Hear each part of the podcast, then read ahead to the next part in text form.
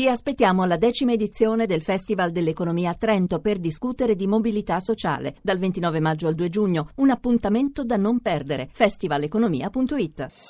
Voci del mattino.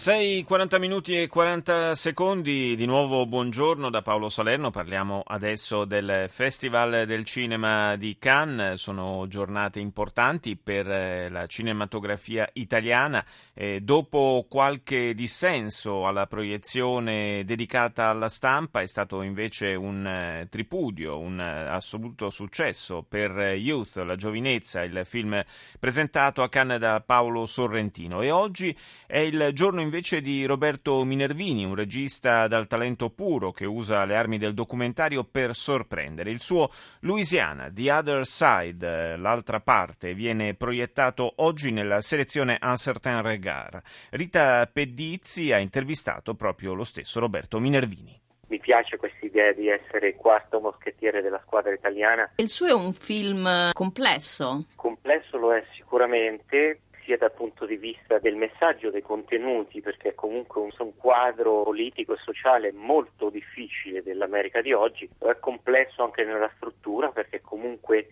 si presenta in due parti, eh, due parti connesse solo concettualmente, non a livello narrativo. Da una parte gli emarginati che tentano di sopravvivere e dall'altra gruppi paramilitari che si preparano a un futuro colpo di Stato. Emarginati che tentano di sopravvivere è una definizione che si potrebbe applicare ad entrambe le parti, anche ai paramilitari. Sono entrambi invisibili, entrambi lottano per la sopravvivenza, quindi per, per, per, per rimanere a galla. È proprio qui il link concettuale tra le due parti. C'è una scena tenera dove questo Mark, il protagonista, il tossicodipendente, entra in una scuola chiusa d'estate insieme al suo nipote sedicenne, eh, Zach, e Mark si improvvisa maestro, maestro di scuola media. In un'aula Mark parla a Zach del diritto di voto e prepara Zach a futuro, vale a dire futuro in cui lui perderà il diritto di voto perché finirà per spacciare droga quindi per perdere, essere pregiudicato e quindi, come succede in America, perdere il diritto di voto. Spiega anche le regole base dell'economia, eh, cioè per arrivare a profitto bisogna scambiare merci e per lo, nel loro caso l'unica merce di scambio diventa poi la metanfetamina perché di altre merci non ce ne sono.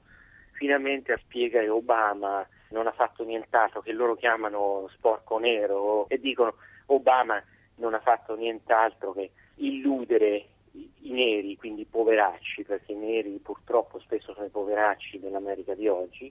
Queste cose che racconta sono la realtà che ha trovato? Io parto sempre da quello che vedo. Mi chiamo io e Denise Lee, che tra l'altro è mia moglie, siamo gli sceneggiatori del film, ma lavoriamo in questo modo. Lo giriamo a mo' di documentario ogni sera facciamo le, il, il, resoconto di quello che abbiamo girato e cerchiamo di capire le strade che la storia potrebbe prendere. Nella forma io non sono un documentarista puro, nell'estetica, dal punto di vista estetico, la bellezza anche delle immagini, delle immagini, la mia ricerca della bellezza, del bello anche in ciò che appare brutto, distrutto, quella non è propria del documentario. Io la considero un passo in più. Dove ha trovato l'ispirazione per raccontare questi capitoli di vita così duri? Ce ne sono due. Una la trovo nelle mie radici. Io sono marchigiano, provengo dal triangolo della calzatura, i piccoli paesini del Fermano, dove si lavora 18 ore al giorno per campare. A 14 anni si andava a lavorare, quindi i ragazzini si trovavano con 1000 euro di allora in tasca che spendevano insomma, a vuoto, quindi spesso si finiva nella dipendenza dalla droga, si finiva nel gioco d'azzardo. Ho conosciuto tanta gente che si è poi vita perché non ne poteva più. Io mi sono salvato per certi versi perché mia famig- la mia famiglia non, non, appartiene al mondo della calzatura. Io non avevo una lira, non avevamo una lira in confronto ai, agli operai calzaturieri, però non appartenevamo a quel mondo, quindi mm. io delle ambizioni me ne sono andate a cercare altrove. Quindi questa è la prima fonte di ispirazione. Queste storie che racconto le ho viste tutte in chiave italiana e questo rende i miei film anche ancora più italiani.